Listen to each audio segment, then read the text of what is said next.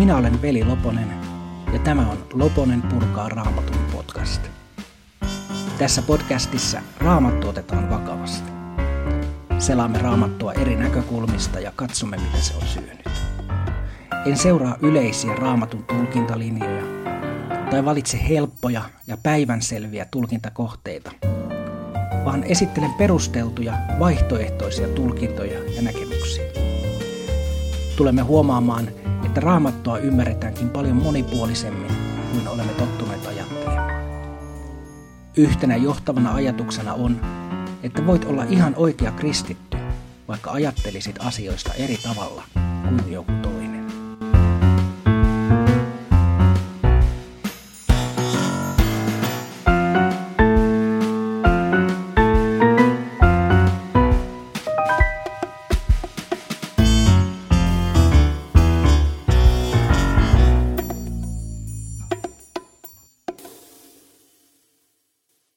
Tervetuloa jälleen kuuntelemaan Loponen purkaa raamatun podcastia ja ollaan jo toisessa jaksossa. Tällä kertaa käsitellään vähän raamatun tulkintaan liittyviä kysymyksiä ja samalla myös vähän tämmöistä konservatiivi-liberaali akselin asennoitumista raamattuun ja raamattuun liittyviin kysymyksiin.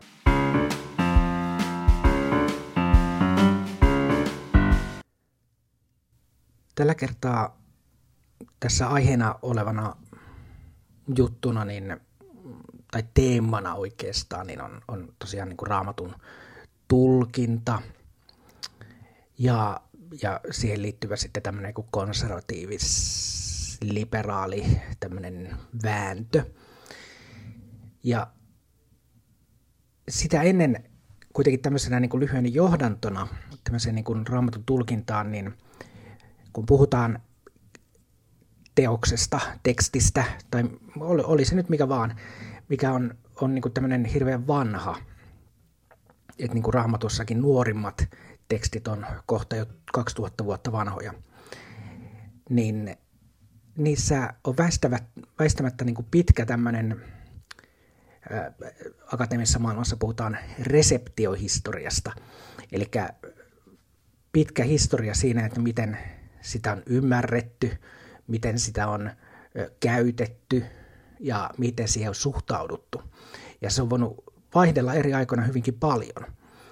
Ja tämä tämän ää, niin kuin reseptiohistorian tutkimus on yksi ihan oleellinenkin osa raamatun tutkimusta, koska se valottaa sitä, että miten eri aikoina raamattua on ymmärretty, se valottaa erilaisia niin kuin, tapoja tulkita raamattua, ja, ja se myös kertoo siitä, että mikä on eri aikoina niin kuin, kiinnostanut ihmisiä, että mihin, mihin on niin kuin, tutkijat tai ihan tavallisetkin ihmiset niin keskittynyt.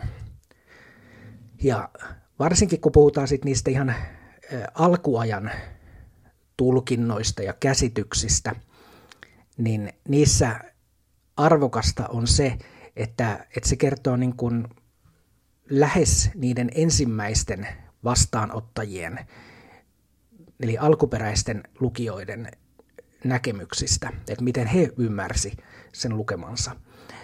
Tietenkään monissa raamatun kirjoissa ei ole semmoista yhtä ainoaa oikeaa alkuperäistä yleisöä, että ehkä just joku roomalaiskirje tai muuten joku tämmöinen Paavalin selkeästi tietylle yleisölle, tietylle kohteelle esitetty kirje, niin on, on niin kuin lähimpänä semmoista. Mutta suurin osa raamatusta on niin kuin semmoista aika vähän niin kuin joko laajemmalle yleisölle tehtyä tai sitten kirja on valmistunut, syntynyt pitemmän ajan kuluessa niin, että, että silloin eri aikoina on ollut vähän erilaisia yleisöjä sen niin kuin valmistumisprosessin aikana. Mutta joka tapauksessa se siis niin kuin kertoo, antaa meille niin kuin vihjeitä siitä, että miten alkuperäiset tai ne lähimpänä alkuperäistä olevat lukijat, vastaanottajat ymmärsi asian ja sitä kautta myös valottaa sitä, että mitä mahdollisesti sitten se kirjoittaja tai kirjoittajat on ajatellut, kun he on, on lukenut. Ja, ja tässä tämän kerran aiheessa nimenomaan tämä näkökulma on hyvin, hyvin niin kuin merkittävä.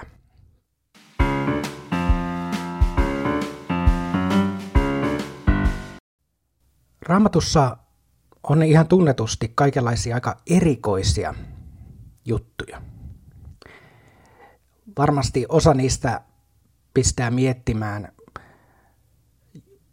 joko niin, että ne on vähän semmoisia, että niitä ei oikein niin ymmärrä, että mistä tässä nyt on kyse, mistä puhutaan. Tai sitten on sellaisia, että niiden tämmöinen niin moraalikäsitys tuntuu olevan vähän meille vieras – että mi, miten tässä nyt voidaan tehdä näin, että millä oikeudella, mikä, mikä on se niin kuin, eettinen peruste tällaiseen. Tai sitten on muuten vaan joku vähän semmoisia jänniä juttuja. Siellä on esimerkiksi tämmöisiä jänniä juttuja, että on niin kuin puhuvia eläimiä, Esimerkiksi syntilankemuskertomuksessa on käärme, joka siellä puhuu.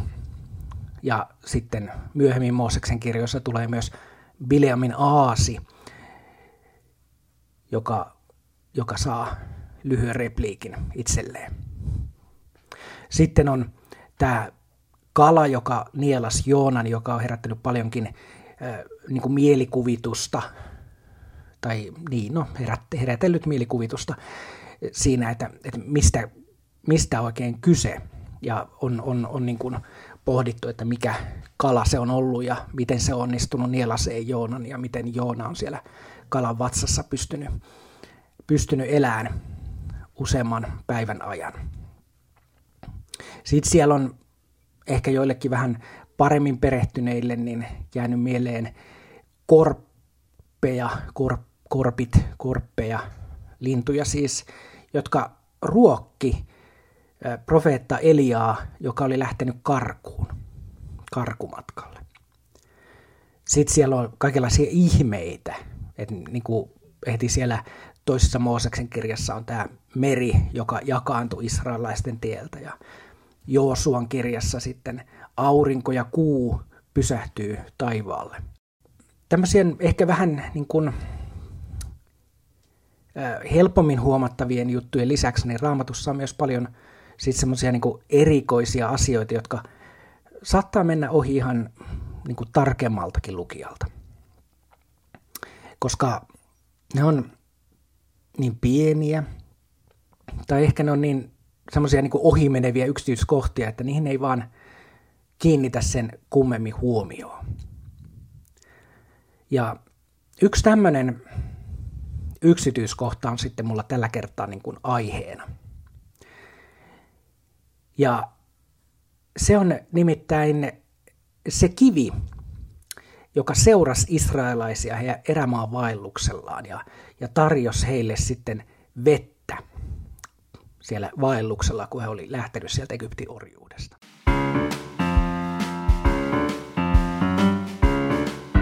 No nyt ne teistä, jotka olette olette lukenut ehkä raamattua enemmän, joille tämä israelaisten erämaavaelluskertomus on, on tuttu, niin ehkä nyt sitten kysytte siellä, että, että, ja, että mikä, mikä kivi? Ja ihan aiheellisesti siellä kysytte. Nimittäin Mooseksen kirjoissa, jossa tästä israelaisten erämaavaelluksesta kerrotaan, niin ei, ei puhuta mitään tämmöistä kivestä, joka heitä olisi siellä seurannut. Vaan tämän vaeltavan kiven mainitsee vasta apostoli Paavali yhdessä Uuden testamentin kirjeessään, eli ensimmäisessä korintolaiskirjeessä. Voitte ihan itse kaivaa sen omista raamatuistanne, jos semmoinen löytyy. Se on luvussa 10 ja jakeessa 4. Ja vuoden 1992 käännöksen mukaisesti siellä lukee näin, että hehän joivat siitä hengellisestä kalliosta – joka kulki heidän mukanaan. Tämä kallio oli Kristus. No, raamatun nykylukijat ymmärtää tämän virkkeen luultavasti niin kuin Paavallisen todennäköisesti alun perin tarkoittikin, eli hengellisesti. Eli tässä tekstipätkän kontekstissa Paavali rinnastaa nämä Egyptistä paineet israelaiset ja Jeesuksen uskovat kristityt. Ja tällä tavalla tehdessä hän sitten tekee näistä ensin mainituista israelaisista esikuvia ja erityisesti hengellisiä esikuvia siitä, että mikä sitten Jeesuksen sovitustyössä hänen mukaansa tapahtui. Eli mikä niin kuin toteutui ö, todellisesti ja oikeasti sitten niin kuin kristityissä. Mutta tämä tulkinta ei kuitenkaan poista sitä, että Paavali aika selkeästi tuntuu viittaavan siihen, että tämä kivi oli todellakin niin seuras Israelia, israelaisia heidän erämaavaelluksella. Että se oli oikea kivi ja että se oikeasti siellä heitä seurasi. Eli että kyse oli ihan oikeasta historiallisesta tilanteesta, konkreettisesta kivestä. Kirjassaan The Bible Tells Me So vanha testamentin tutkija Peter Enns kertoo, että miten hän törmäsi itse tähän kummastuttavaan kiveen, kun hän nuorena toimi yliopistossa professorin avustajana. Ja tätä kautta mä törmäsin tähän tapaukseen myös. Eli en, en suinkaan itse raamattua lukiessani huomannut tämmöistä omituista kohtaa. Mutta joka tapauksessa tämä Peter Ensin professori oli juutalainen ja hänen kurssinsa käsitteli sitä, miten varhaiset juutalaiset ymmärsi ja tulkitsi vanhaa testamenttia. Tämä professori kertoi, että Mooseksen kirjojen mukaan israelaiset saivat vettä erämaassa kahdesti. Eli siellä vaelluksen heti alkupäässä ja sitten lopussa 40 vuotta myöhemmin. Ja hänen mukaansa nämä israelaiset toki tarvitsi vettä siinä välissäkin, koska ei kukaan pysty olemaan 40 vuotta juomatta. Joten se herättää sitten kysymyksen, että mistä tämä vesi oikein tuli?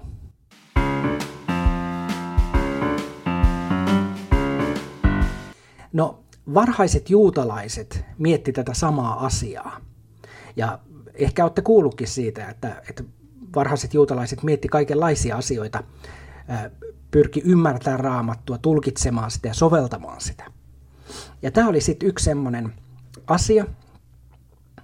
Ja he päätyi sitten tämmöiseen ratkaisuun tässä, että tämä erämaavaelluksen alussa ja lopussa mainittu kivi, josta ihmeen kautta pulppus vettä, niin oli itse asiassa sama kivi.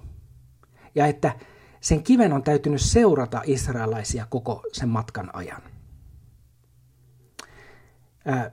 Tällä kun se kertoo, niin vaikka tämä nyt on aika hassu, hassu selitys, niin ihan ymmärrettävä johtopäätös, että kun kerran kaksi kiveä mainitaan ja niistä samalla tavalla saa vettä, niin eikö se olisi ihan loogista, että se on sitten se sama kivi koko aika. Ja tätä muinaista päättelyä tai tulkintaa Paavali sitten tässä kirjassa lainaa. Ja tässä kohtaa Paavali tuskin äh, vaivas päätään tämän kiven liikkeillä, että miten se nyt oli sitten mahdollista, että miten se liikkui vai kantoko israelaiset sitä jotenkin mukanaan vai, vai mikä tämä juttu oli. Koska Paavalin se tarkoitus oli tosiaan muualla. Eli tämä kivi ja tämä kertomus oli hänelle vaan tämmöinen väline jolla hän perusteli sitä omaa asiaansa ja yhdisti sitten tämän uuden uskon Jeesukseen vanhan testamentin tapahtumiin. Ja nimenomaan hän yhdisti sen israelaisten vapautumiseen Egyptin orjuudesta, joka oli tämmöinen merkittävä teologinen uudelleen tulkinta. Mutta meidän täytyy myös muistaa se, että Paavali oli myös oman aikansa lapsi. Ja sen takia hän omas sen oman aikansa maailmankuvan, johon näytti kuuluvan usko yliluonnollisia tai jonkinlaisiin myyttisiin asioihin. Et, mulla on esimerkiksi jäänyt, kun mä nuoruudessa innostuin, tutkin roomalaista historiaa ja sitten löysin kirjastosta roomalaisen historioitsija Takituksen ainakin silloin hassulta kuulostavan kirjan annaalit, niin sieltä löytyi tämmöinen kuvaus Phoenix-linnusta. Ja tämä Phoenix-lintuhan on edelleen meillekin tuttu, siitä puhutaan ja, tai käytetään logona ja käytetään vertauskuvista, koska sen elinsykli oli tämmöinen erikoinen. Eli, eli se jollakin tapaa se Phoenix, äh, kun se kuoli, niin sitten se, sen jäännöksistä, tuhkasta, sitten heräsi aina uusi Phoenix, joka oli jollakin tapaa se uusi, tai se sama Phoenix-lintu. Mutta tota, siihen elinsykliin liittyy tämmöinen niin 500 vuoden kierto. Että se 500 vuoden välein nähtiin. Ja takitus osas jopa kertoa tarkan vuoden, jolloin tämä Phoenix oli viimeksi nähty ja missä se oli nähty. Ja no nykyään tähän suhtaudutaan vähän eri tavalla. Et kun me luetaan tämä Phoenix-linnun ö, ö, elinsyklistä kertova tapahtuma, niin me päätellään, että tämä nyt on ehkä, tässä on ehkä vähän jotain niin tämmöistä kansankertomusta, vähän, vähän tarun omaisuutta, että tämä Phoenix-lintu tuskin oli mikään todellinen lintu, ja jos olikin, niin se ei todennäköisesti ollut ihan tämmöinen, miten, miten se kuvataan tässä. Eli me nykyaikana suhtaudutaan tällaisiin asioihin vähän eri tavalla. Ää, ei pelkästään sen takia, että meidän tieteellinen tutkimus on paljon kehittyneempää, vaan myös koska meidän maailman kuva on erilainen. Meidän niin kuin tässä ympäristössä, siinä, näissä meidän, mitä me ajatellaan, että mikä on mahdollista ja luonnollista, niin se käsitys on hiukan erilainen. Mutta voisi kuvitella, että tämä Paavallisen, äh, Paavalin kummallisen tulkinnan voisi sivuuttaa tämmöisenä niin kuin hauskana anekdoottina, että, että, että kyllä se Paavalikin jossain asiassa oli aika inhimillinen ja, ja, ja ei, ei, ei loppujen lopuksi tiennytkään kaikkea. Mutta tämä asia ei tietenkään ole niin helppoa.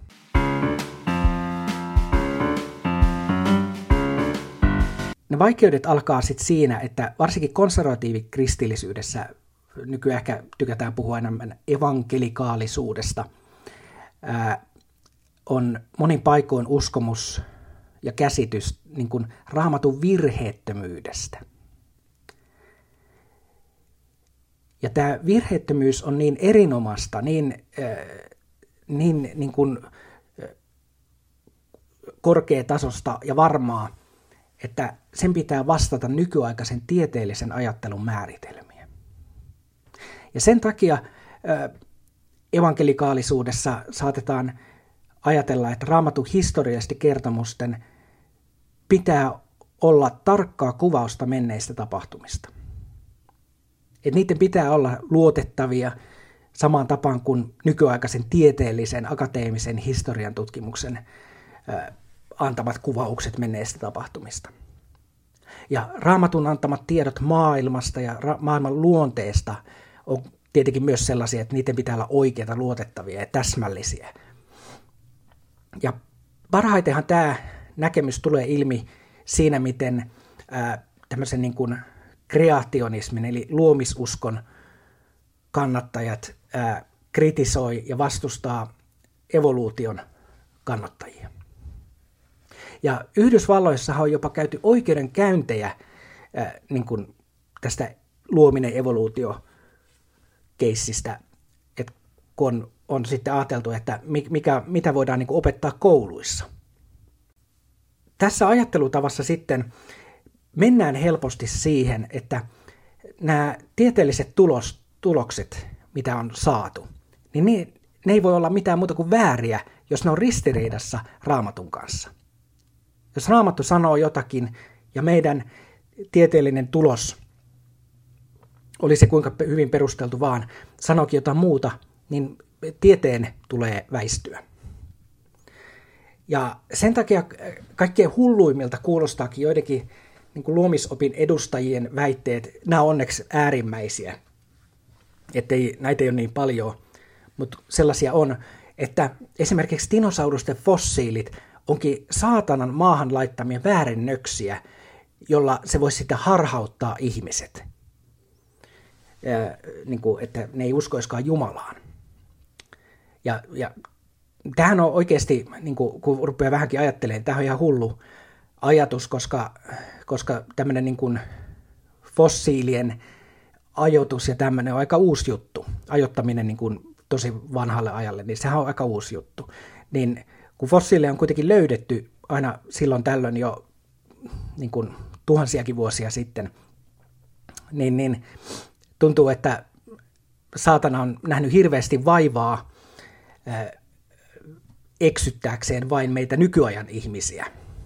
Mutta ehkä, ehkä se sitten eksytti entisaikoina jollakin muulla tavalla. Mutta niin kuin mä sanoin, niin onneksi, onneksi näin äärimmäisen ajattelutavan omaavia on mun käsittääkseni hyvin vähän. Mutta kuitenkin tämä israelaisia seurannut kivi, vesikivi, on kuitenkin sen verran tämmöinen niin hapokkaan kuulonen juttu, että, ää, että tämmöisen niin konservatiivisten apologeettien eli uskonpuolustajienkin mielestä se on vähän epäuskottava. Että on luonnollisempaa ajatella, että, että, että mieluummin on niin tämmöinen samantapainen tapahtuma sattunut kaksi kertaa eri aikoina eri paikoissa. Ja, ja sitten tietenkin sit se, se väli, välikausi siinä, niin siellä, siellä on tietenkin sitten ollut jotain lähteitä ja muita, mistä on vettä saatu. Että ei ole tarvinnut selittää, että se on vaan ollut sen kiven varassa, että on sitä vettä saatu. Mutta tästä seuraa ongelma nimenomaan tämän raamatun erehtymättömyys olettaman kanssa.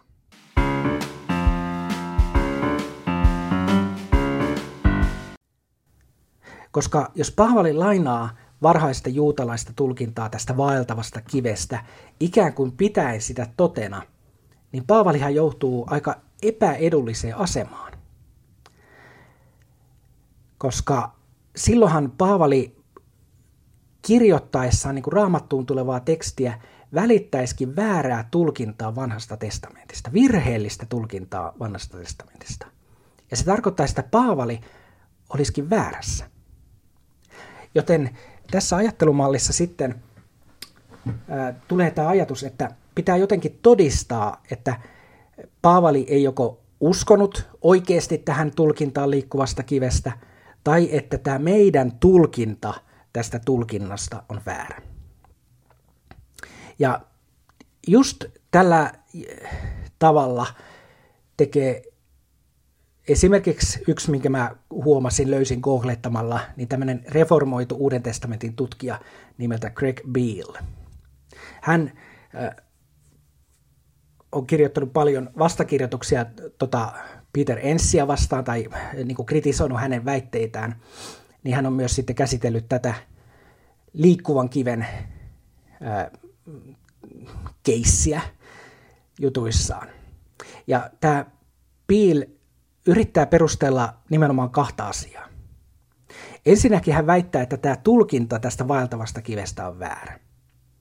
Että, että kun Paavali ja nämä muut varhaiset juutalaiset selitykset mainitsee tämän kiven liikkumisesta, niin se oikeasti tarkoittaakin jotain muuta. Et kun Paavali sanoo, että kivi seurasi heitä, niin se ei tarkoita oikeasti, että se seurasi tai, tai jotain tällaista. Ja toiseksi tämä Bill sitten väittää, että nämä varhaiset juutalaiset tulkinnat onkin itse asiassa Paavalia uudempia. Eli että Paavali ei tietenkään voi viitata niihin, koska niitä ei vielä ollut olemassa silloin. Ja sitten tämmöisenä niin kuin, Bill pelaa vielä vähän niin kuin varman päälle ja heittää tämmöisen bonusperustelun, että oikeasti Paavali ymmärsi tämän kiven eri tavalla kuin nämä juutalaiset aikalaisensa. Eli että, että ehkä ne varhaiset juutalaiset ää, raamatun selittäjät oli tässä asiassa väärässä, mutta Paavali ymmärsi sen kuitenkin oikein. No, riippumatta siitä, että mitä siellä erämaavaelluksella tapahtuu, ja jopa kuinka todennäköistä on, että Mooseksen kirjat kuvaa todellisia historiallisia tapahtumia, niin tämä Paavali, ajo, tämä Paavali ajatus ensimmäisessä kirjeessä korittilaisille on pätevä. Eli mä, mä tarkoitan tällä sitä, että se mitä Paavali pyrkii niin kuin siinä sanomaan, se hänen sanomansa, hänen perustelunsa, järkeilynsä, niin ne ei riipu sen Israelin erämaavaelluksen historiallisuudesta. Vaan hän viittaa tähän kertomukseen tämmöisenä retorisena keinona valaisten jotakin, niin kuin selventääkseen jotakin, jonka hän näkee toteutuneen Jeesuksessa ja häneen uskovissa. Ja se siis tarkoittaa sitä, että Paavali olisi voinut ottaa niin kuin, vähän samaa tapaa kuin Jeesus perusteli omia juttujaan vertauksilla. Ja aika harva väittää, että ne vertaukset olisi jotain todellisia tapahtumia, jotka Jeesus olisi kertonut, vaan ne on vertauksia, joiden tarkoitus on niin kuin valottaa jotakin pointtia. Niin Paavalilla oli tämä sama asia. Todennäköisesti hän ajatteli, että Israelin erämaavaellus oli historiallinen oikea tapahtuma, ja ehkä se ollutkin. Meillä ei siitä ole tarpeeksi historiallista tietoa, arkeologista tietoa, että me voitaisiin todentaa se. Mutta että riippumatta siitä, että voidaanko me todistaa se oikeaksi vai ei, niin se Paavalin niin kuin pointti on kuitenkin ihan pätevä. Ja, ja tämän takia tämä on niin kuin mielenkiintoista, että ollaan niin kuin hirveän valmiita väittään vastaan ja, ja pyrkii niin kuin sitten todistamaan, että Paavali ei niin kuin ajatellut jotakin asiaa tai äh, tava, ikään kuin ollut väärässä tämmöisessä pienessä asiassa. Mutta mulle itselle tämä pieni yksityiskohtani on osoitus siitä, että miten niin kuin mielenkiintoinen, monipuolinen ja tämmöinen niin kuin rosonenkin raamattu kaikkineen on. Että on jotenkin niin kuin hauska äh, niin kuin kuvitella Paavalia ja niitä muita hänen aikansa juutalaisia oppineita pohtimassa äh, niin kuin tätä Israelin erämaavaellusta ja näitä siihen liittyviä kertomuksia tästä kivestä, josta sitten kun siihen löi tai sille sanoi jotain, niin sieltä tuli vettä. Ja, ja sitten sitä tulkintaa, että, että mitä jos se kivi seuraskin siellä ja, ja millä tavalla se seurasi ja näin.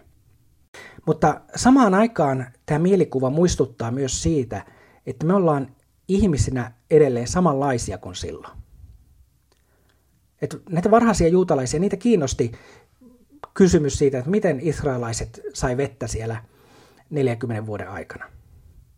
Ja no meitä nyt kiinnostaa sitten se, että uskoko Paavali oikeasti se kiven liikkuneen itsestään, tai että se oli se juttu siellä. Ja sinällään niin tämä tämmöinen väittely tulkinnoista on ihan normaalia. Se on jopa ihan niin kuin suotavaakin. Että et tulee sitä keskustelua, tulkinnat sen keskustelun ja kritiikin kautta voidaan niin kuin testata, että onko, onko ne perusteltuja.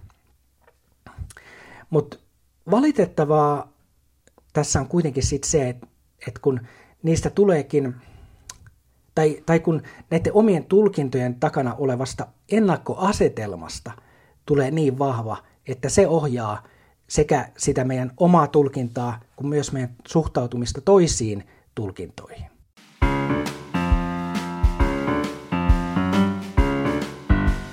Me, meitä ei enää tavallaan niin ohjakaan meidän halu seurata esimerkiksi raamatun antamia ohjeita, vaan oikeasti ne onkin ne meidän omat tulkinnat, joita me halutaan seurata. Ja nimenomaan raamatun kohdalla tämä on toteutunut hyvin usein. Esimerkiksi toi, kun mä mainitsin tämän evoluutio vastaan luominen väittelyn, keskustelun, niin se on johtanut siihen, että meidän huomio on keskittynyt siihen, että kertooko raamattu kirjaimellisesti luomisesta vai ei, ja sopiiko evoluutio siihen vai ei. Ja samaan aikaan se on hämärtänyt käsitystä kaikesta siitä muusta, mitä vaikkapa just tähän ensimmäisen Mooseksen kirjan alun luomiskertomuksiin liittyy. Koska siellä on hirveän laaja semmoinen niin kuin, maailma, josta se suorastaan niin kuin kertoo, johon me ei ollenkaan niin kuin kiinnitetä huomioon, ei ollenkaan nähdä vaivaa niin kuin ymmärtääksemme sitä, vaan me vaan mietitään sitä, että onko tämä nyt tapahtunut oikeasti vai ei.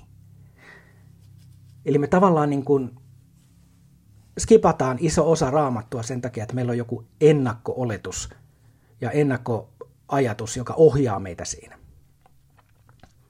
Ja, ja tavallaan tämä johtaa niin kuin siihen, että, että kun me halutaan puolustaa raamattua, halutaan ajatella, että se on nimenomaan sitä Jumalan sanaa, jotakin eh, suurta ja hienoa, niin se semmoinen liian tavallaan korkeaksi nostettu käsitys raamatusta tekeekin meidät kykenemättömiksi lukemaan ja ymmärtämään sitä.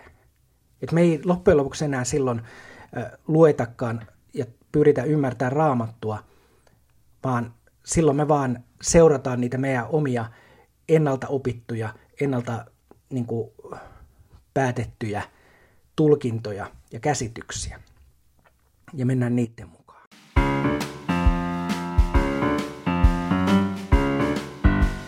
Tässä jaksossa mä oon vähän puhunut raamatun tulkinnasta ja asennoitumisesta raamattuun.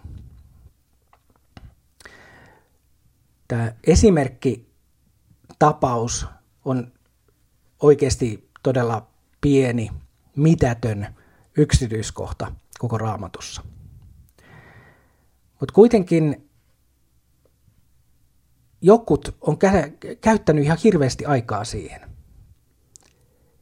Ja jokut on saatu saanut siitä ehkä jotain ö, positiivista elämäänsä, mutta joillekin se on ollut hirveä kiusa. Se on herättänyt tarpeen, että nyt täytyy puolustaa Jumalaa, täytyy puolustaa raamattua.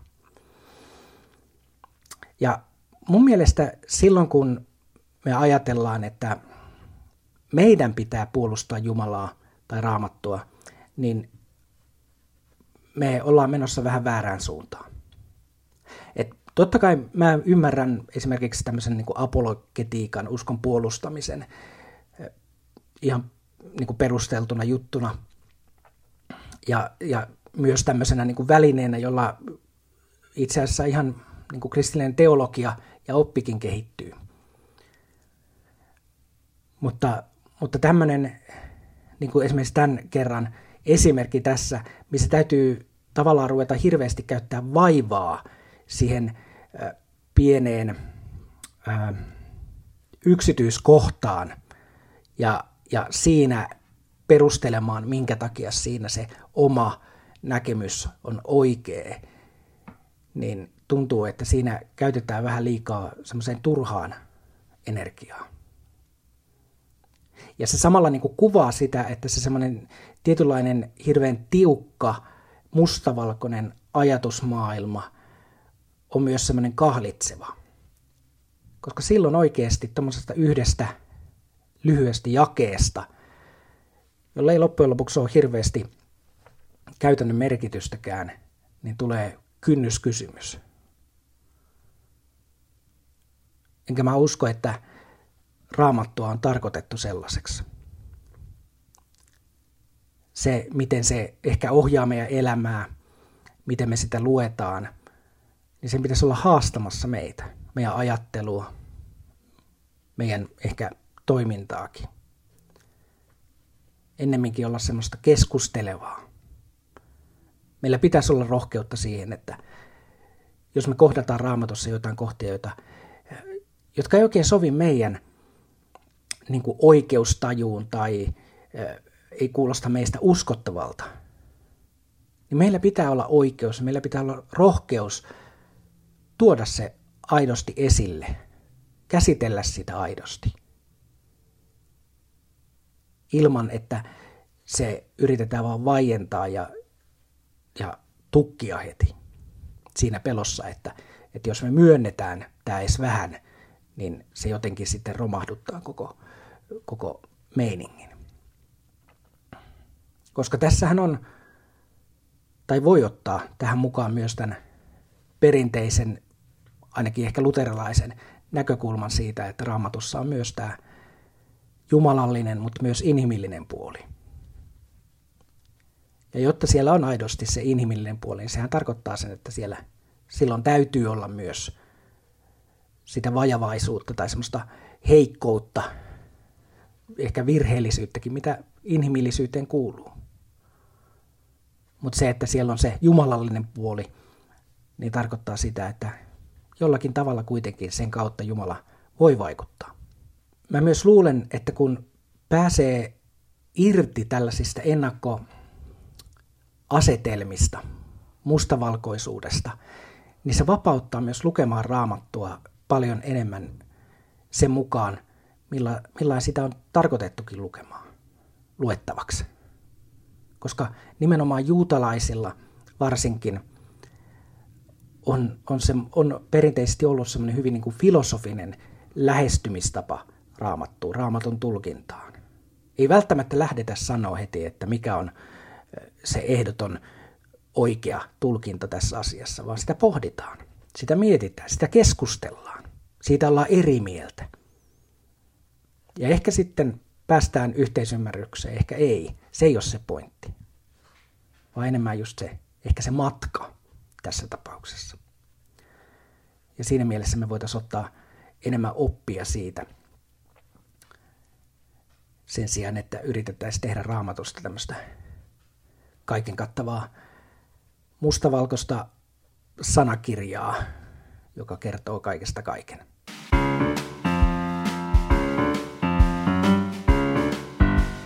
Kiitos kun olit mukana tämän jakson ajan ja jos et vielä ole sitä tehnyt, niin pistä mun somekanavat seurantaan.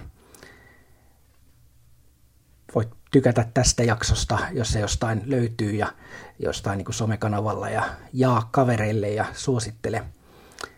Kiitän siitä ja, ja sä voit myös lähettää viestiä, kommenttia, kritiikkiä, kysymyksiä, toiveita, melkein mitä vaan tähän podcastiin liittyen.